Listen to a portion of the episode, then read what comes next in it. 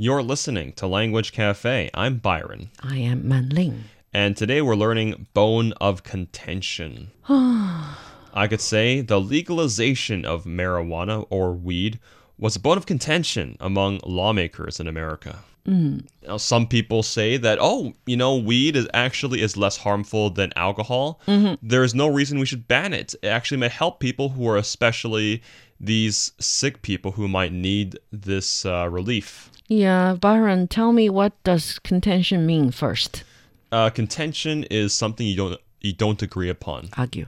Yes. Right? You argue. Okay. Bone. We all know bone, right? Yes. Lazy bone, It's the chicken bone. bone. is a bone, and the Mhm. bone of contention. That's very interesting.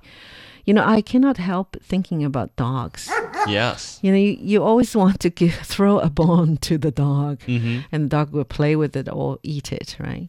So it has anything to do with this? No, not really. It's a reference to two dogs fighting over the same dog. bone. Really, dog related? Yes, it is. Interesting. So two dogs fighting over. Oh, hmm oh. If if two dogs have two bones, then there's no problem. Yes, it isn't. Only one precious piece of bone, Uh huh. and you have more than two dogs, hmm and people are fighting. Not people. Dogs are fighting. Yeah. Wow.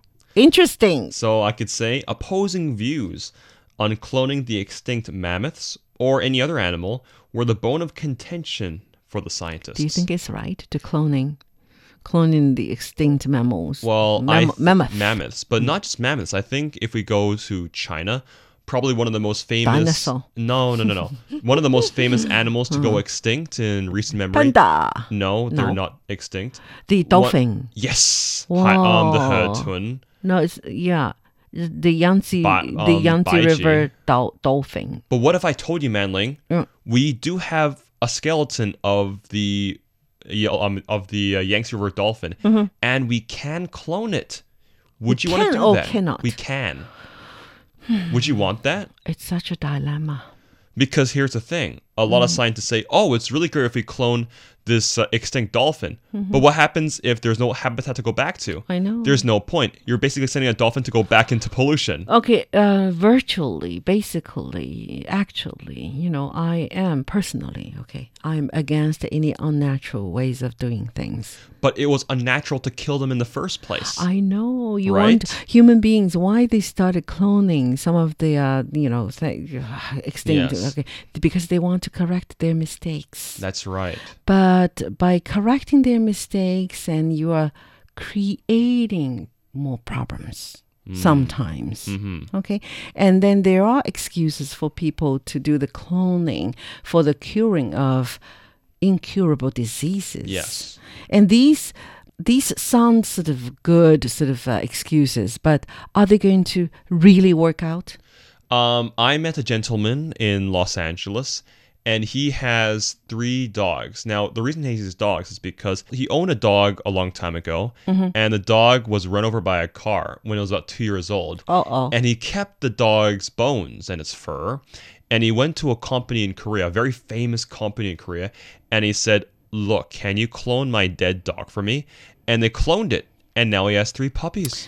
Yeah, I know. Uh, the famous English uh, cloning case is the Dolly sheep. Yeah, And then Chinese scientists are also involved in many cloning sort of experiments. but yeah. Um, but the whole thing for the whole mankind still remain very controversial. There's a moral sort of things involved, yeah, and there's an ecological system. yep. The future of Mm-hmm. ecological system also involved. But I'm happy to tell you that the giant panda is our precious sort of cute looking panda. Never went extinct. yeah, it moved up from uh, the the very Critically dangerous, yeah, endangered yeah, to, to just endangered. very good, very good. So And up anyway, to vulnerable, I think. they're no longer because Yeah. thanks to the efforts Mhm. um, of scientists here to protect Yeah. them. Anyway, definition something that It's- people disagree. yes, the definition is something that people disagree over. Over. So 其实中文就是呢争论的焦点。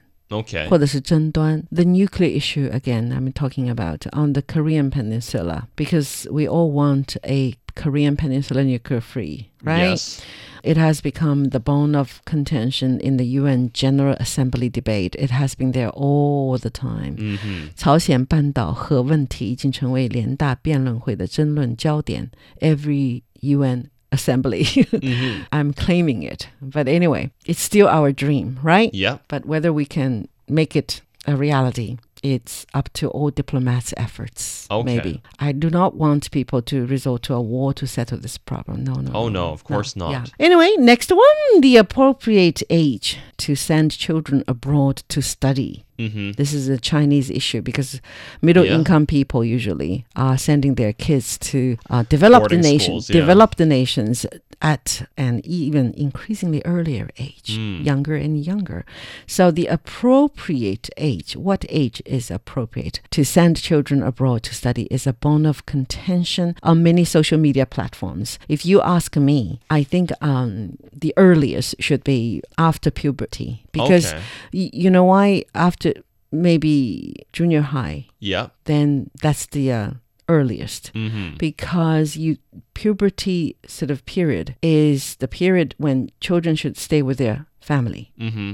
you know Yeah. because sure. of psychological development That's right. and if you can make it like uh, going comp- accompanying your child, but you know, one single parent separate from your spouse, accompanying your only child to study and, and who understands no language there, yeah. just go and uh, serve as like the mom, serve as a cook, yeah. serve as a nurse, Just housemaid, babysit It's, it's not the way of doing it Mhm. because the, the the guy, although less lonely, maybe the child would be, but it's still how do you say being separate yes. from his own family. You know, his familiar surroundings, his growing sort of um, you know environment, something that he's so feel comfortable in growing, right? yeah. So uh, that's my point of view.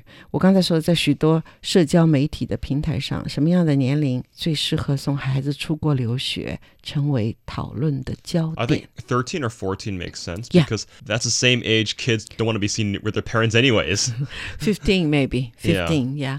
but not like at the age of 10 9 Oh, no. you know and then put the child in a custodian of a stranger mm-hmm. uh, custody Custodianship. custodianship of a stranger or custody of a stranger Yep. this is horrible all right this is language cafe i'm manling I'm Byron.